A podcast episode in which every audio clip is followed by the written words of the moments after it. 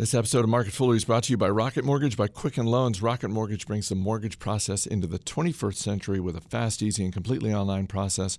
Check out Rocket Mortgage today at quickenloans.com slash fool. It's Monday, December 19th. Welcome to Market Foolery. I'm Chris Hill. Joining me in studio today from Stock Advisor Canada, Taylor Muckerman, and from Million Dollar Portfolio, Jason Moser. Good to see you guys. Hey, you too. We're not in the typical studio.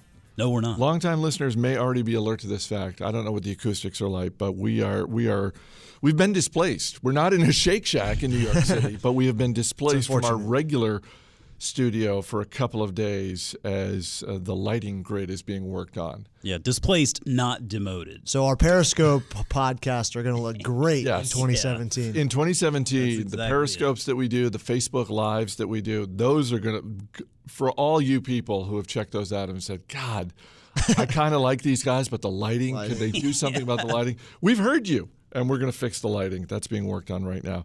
We got a, a one news item to get to before we we do sort of a a Christmas stock theme on today's episode to this this really should be to the surprise of no one but uh, this weekend at the box office rogue one was number one 155 million at the box office in north america nearly 300 million worldwide. It's the second biggest december opening.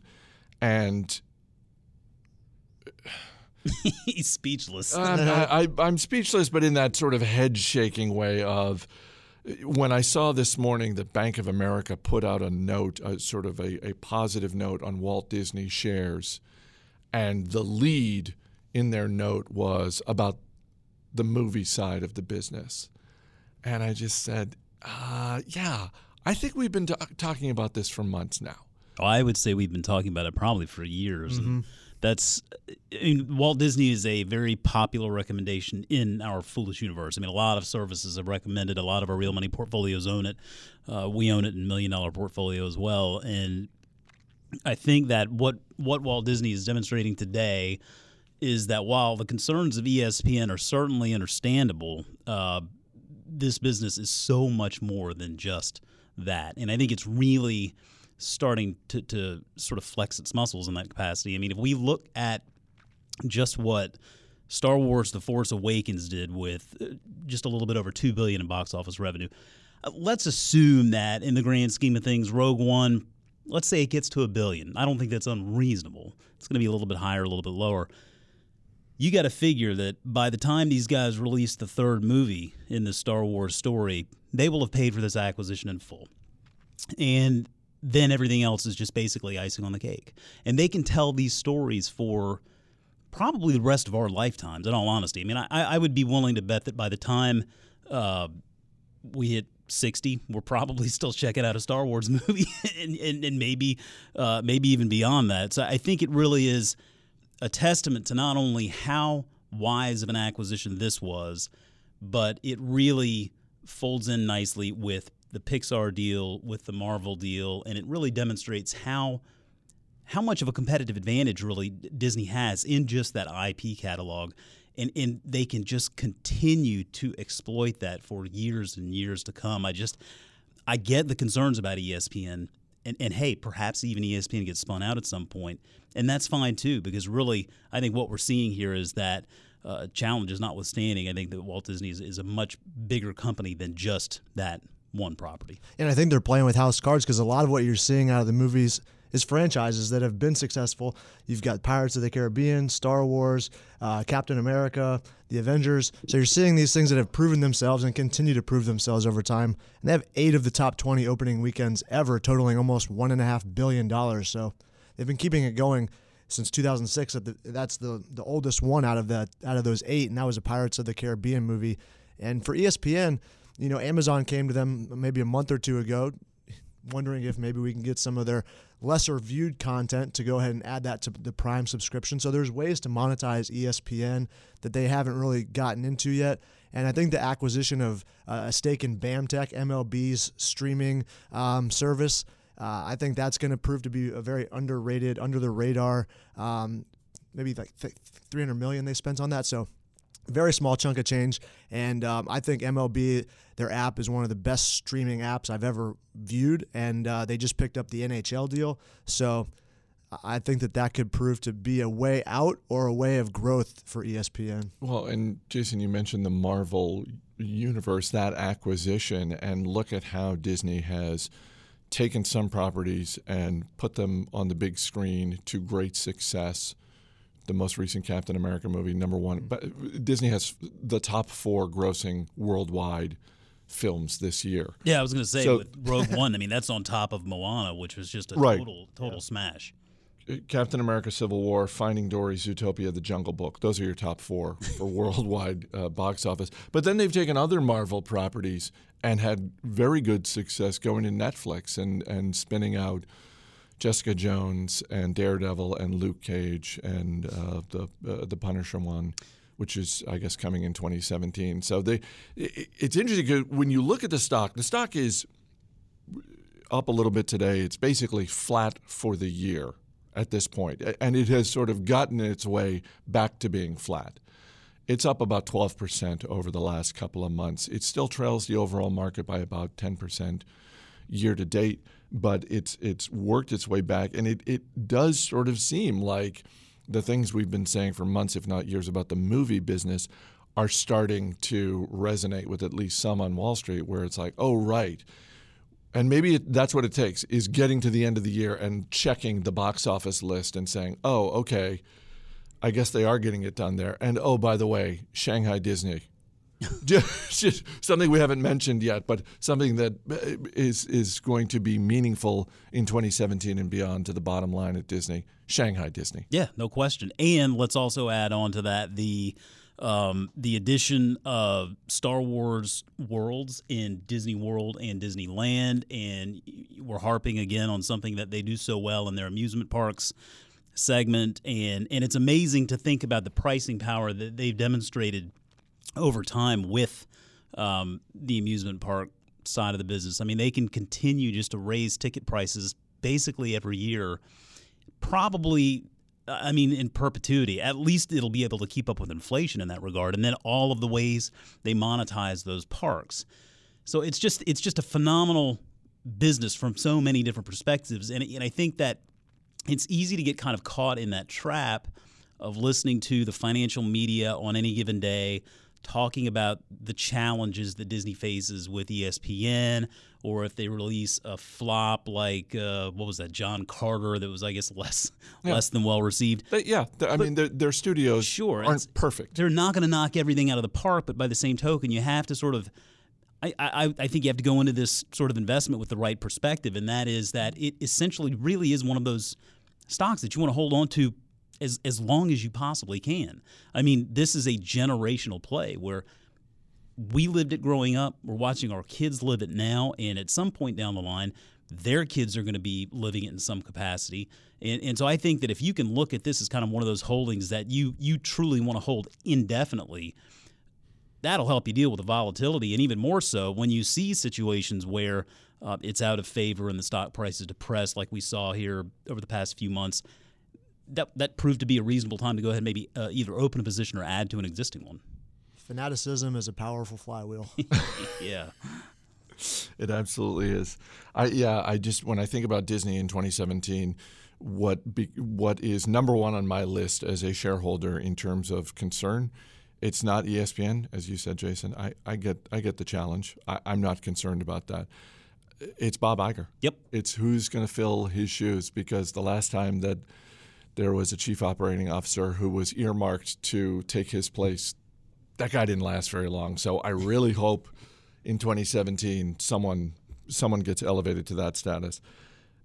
Let's let's talk Christmas stocks, and I want to go one that's a gift and one that's a lump of coal. So if you're giving someone a stock and think in terms of three to five year timeline. So if you gave someone shares and said, "Listen, you you got to hold this for at least three years, but I'm confident it's going to pay off for you."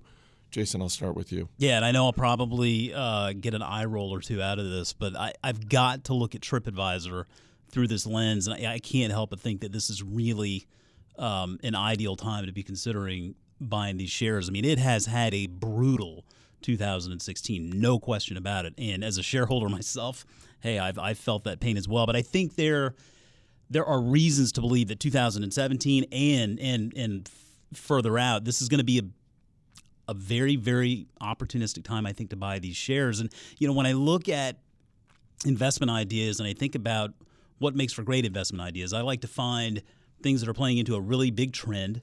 Okay, and and mobile is one of the biggest trends out there right now. Uh, look at these huge market opportunities, and most certainly travel is a tremendous opportunity, multi-trillion dollar industry, all all inclusive. And TripAdvisor is just one of those small little businesses that fits in there.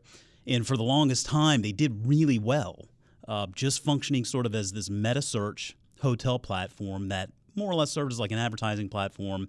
Um, and the reason why it works so well is because TripAdvisor's always had strong engagement metrics. They have a strong, consistent user base that continue to lob up reviews on restaurants, amusements, hotels, and everything.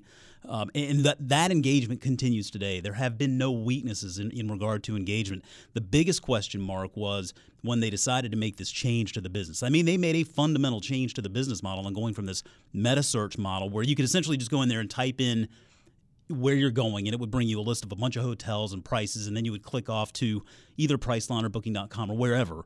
Um, and what they're doing now is they're introducing this instant booking model where they've, they've fully rolled it out where you can now actually complete the booking on tripadvisor if you choose. It's important to note that this instant booking is not going to replace the meta search function. It's additive. So if you decide you want to go off and book that reservation somewhere else, you can. Uh, but what this ultimately does, it diversifies Trip, uh, TripAdvisor's revenue stream, and it makes it a more powerful app. I think in, in, in, the end of the at the end of the day, and and really it was just this this IPO of Trivago that more or less reiterated this for me because Trivago is still a meta search engine that has spent a lot of money on advertising. It's brought in, I think, somewhere in the neighborhood of seven hundred million dollars or so, and, and is still actually losing money. And I think that they are going to have to they're going to face sort of the situation where they have to evolve their business so to speak. Tripadvisor has already made that move and we're seeing that booking.com is is becoming a part of that platform. That exclusivity is wearing off. We're going to see expedia becoming a part of the platform as well. And and so i think that ultimately what we're going to see as time goes on is we're paying attention to a couple of metrics the, the revenue per hotel shopper and actually just the hotel shoppers we're seeing some green shoots, uh, some some some signs that this is taking hold. And management, again, very long-term thinking. Stephen Kaufer runs this business with a three, five, ten-year time frame, uh, facing those sort of initial challenges with mobile monetization, kind of like we heard with Facebook back in the day as well. But again, I think that TripAdvisor is proving itself to be a very uh, uh, productive and, and, necessary app on, on many people's phones. It's a wonderful travel guide. So I think that if you're looking at that three to five time, three to five year timeline, then this is one. It's a bit of a riskier play, but I think you have to at least give it a, give it a nod. Taylor. I'm looking at Global Automation, and Cognex is the company I'm looking at to benefit from that. Um, factory automation, logistical automation. You look at the the number two, one, one and two sectors that are its end customers are the automotive and the electronic space, but logistics are up and coming. It's been growing at about 30% per year over the last couple years. So I'm looking at global logistics to really drive this business forward while that continues to be very important in the electronics and automotive space. Um, it, barcode scanners, it's machine visioning technology. So if you imagine your Amazon package rolling through the warehouse or UPS package ro- rolling through the warehouse, they've got these cameras set up everywhere, capturing the barcodes for sorting and everything like that. So uh, tremendously run business, very foolish culture. We've had the CEO. I was just going to say, Fest. didn't we, uh, we had Um, him earlier it this year? year or last year that we had him. I believe it was this year though. at Yeah, Simon uh, Simon Erickson and Matt Argersinger Mm-hmm. interviewed him. That's right. Yeah, great interview. So you'd probably find that on Fool.com somewhere. Um, but yeah, three to five years, factory automation, logistical automation, Cognex, I think, is the stock for that growth. All right, before we get to a lump of coal in the stock world, uh, I want to say thanks to Rocket Mortgage by Quicken Loans. Boy, by the way, you, you want to astonish someone around the holidays. You, you don't buy you don't buy them something they put under the tree. You you buy them something that they can put the tree in. You buy them a home. If you've ever bought a home, you already know how frustrating and time consuming getting a mortgage can be. Rocket Mortgage brings the whole process into the 21st century by taking all of the complicated, time consuming parts of applying for a mortgage out of the equation, you can easily share your bank statements and pay stubs at the touch of a button and get approved in minutes for a custom mortgage solution that's been tailored to your own financial situation. And you can do it all on your phone or tablet just in time for next Sunday when you astonish that special someone in your life with a brand new home. Or just a big fat line of credit, right? Or, mean, yeah, yeah. you want to buy a home or refinance your mortgage and put it under the tree next week? Check out Rocket Mortgage today at quickenloans.com slash fool. Equal housing lender, licensed in all 50 states, NMLS, consumeraccess.org, number 3030. All right, let's be a little cruel. If you want, if you want to just give someone a stock that's a lump of coal and just say to them, you know what, in three years, in three to five years, this thing's going to be worth next to nothing. What are you giving them? Okay, so And this would be the this would be the opposite. This would be the ah, I really if you're thinking about buying shares, and we love the idea of buying shares for someone around the anytime, but certainly around the holidays. This is one where you might want to stay away from. this is the George Costanza. This is the do the opposite. I so I I don't know that this will be worth next to nothing, but I have to believe it is going to face a lot of challenges just to live up to what this potential IPO is is uh, going to bring in. And, and this is not a public company yet. The IPO is expected at the beginning of 2017. It's Snap Incorporated. Uh, people know it for Snapchat. And I, I, I want to be careful here because I'm not, I'm not belittling this business yet. Uh, they don't have really a track record for us to really ping it You want to wait until you see the S1, and well, then you want to yeah, believe. and I want to, yeah, exactly. I want to see the S1. I, I will. I look forward to reading the S1 a lot. I, I, but I will tell investors to be very wary of this IPO because it is going to get a lot of hype. It's Snap Incorporated, um, and it's already getting a lot of hype. And and everybody knows it for Snapchat. Um, I have no doubt this could be an interesting business and one that could potentially do well over time. But but something that is really kind of concerning here is sort of this this pivot they've made from being just known for that app Snapchat. I mean, this is they've changed essentially the reason for being. I mean, they they state quite simply that Snap Incorporated is a camera company. Now, I'm sorry. I've, what? Yeah. So I I've I don't I don't I'm not a I don't hate cameras, Chris. I, I like them. They're okay. But let's look at some of these hardware plays through time and sort of extrapolate the possibilities of what could happen. Because typically hardware is a race to the bottom.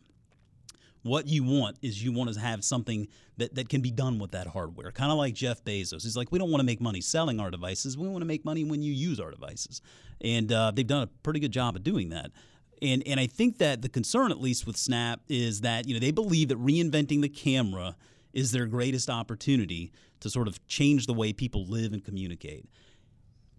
Maybe, maybe not. I think there are a lot of sort of questions there. And so, whenever you have a lot of questions there, I mean, this is an IPO that's talking about going out there at about 12, uh, 20, uh, $25 billion. Now, now, $25 billion is a lot of money for a business that is going to bring in somewhere between 500 million and 1 billion dollars in 2017. So you see these forecasts and and remember they're forecasts. This is a business that is still somewhat unproven. The metrics are fairly nebulous. It is certainly a a different platform. I mean, I've I've tried to fiddle around with Snapchat before and it just it was beyond me. Like I think it's great for communication. I'm not sure that monetizes so well. And so I just think you want to be very careful with all of the hype that this IPO is going to generate here in the begin in the beginning of 2017. Dig into that S1, understand this business. Let's take some lessons away from sort of what we saw with Facebook, what we've seen with Twitter, what we saw from LinkedIn, and let's see how Snap could could the challenges they may face, the opportunities they may have. Um, I, I think, generally speaking, though, at $25 billion, that's assuming a lot of success that I wouldn't automatically just give these guys. Taylor? Um, I'm going to take some low hanging fruit and just say the coal industry. I'm going to give the coal industry as coal. Your lump of coal is yeah. coal stocks. Yeah, basically, um, you know, you've seen a run up in these companies, um, not only to do with Donald Trump, but also um, because China decided to restrict the amount of days that their coal mines can be open from 330 per year to 276 per year. Naturally, that's going to lead to less production, but um, that's kind of kept some of the the higher cost, smaller producers alive, and so you've seen stocks rally. And I think that this rally for the next three to five years might be a good time to get out of these companies. I mean, you see the largest um, private coal miner in the world as Peabody, and that's um, now in Chapter 11 bankruptcy, and they're one of the lowest cost producers in the United States. I mean, they're going out of business predominantly because you've seen exports from the United States go down by a quarter in one year, and uh, you see expectations for that to continue to decline as Canada, France, these major countries around the world are talking about completely eliminating coal use to generate power by 2020, 2030, um, and, and then even some bigger countries by 2050. So long term decline. Um, it's it's a globally produced commodity, globally traded commodity, and I just I, I can't see um, a light at the end of the tunnel. And I just look for this this rally that we've seen to be a good selling point for the next three to five years. Three quick notes before we wrap up. Uh, first, this will not be a full week for us here at Market Foolery, and for that matter, neither, neither will next week because the market is closed on Monday the 26th, Boxing Day. So, great time to check out some of the other Motley Fool podcasts on iTunes, Stitcher, or at the Motley Fool's Podcast Center. The holiday music will continue through the week, and if you want the list, as uh, some of you have indicated on Twitter and through email, just drop us an email, marketfoolery at fool.com, and we will get you the list. And last but not least, uh, we mentioned this on Motley Fool Money over the weekend a brand new service here at the Motley Fool called Motley Fool Explorer, headed up by Simon Erickson, um, David Gardner, Tom Gardner uh, involved, and an entire Explorer team. And you can check out all of the details just by going to goexplorer.fool.com. That's goexplorer.fool.com. I'll put the URL in the description of this podcast, and you can uh, you can check it out. Kick the tires. Jason Moser, Taylor Muckerman, thanks for being here, guys. As always, people on the program may have interest in the stocks they talk about, and the Motley Fool may have formal recommendations for or against. So don't buy or sell stocks based solely on what you hear. That's going to do it for this edition of Market Foolery. The show is mixed by Dan Boyd. I'm Chris Hill. Thanks for listening. We'll see you tomorrow.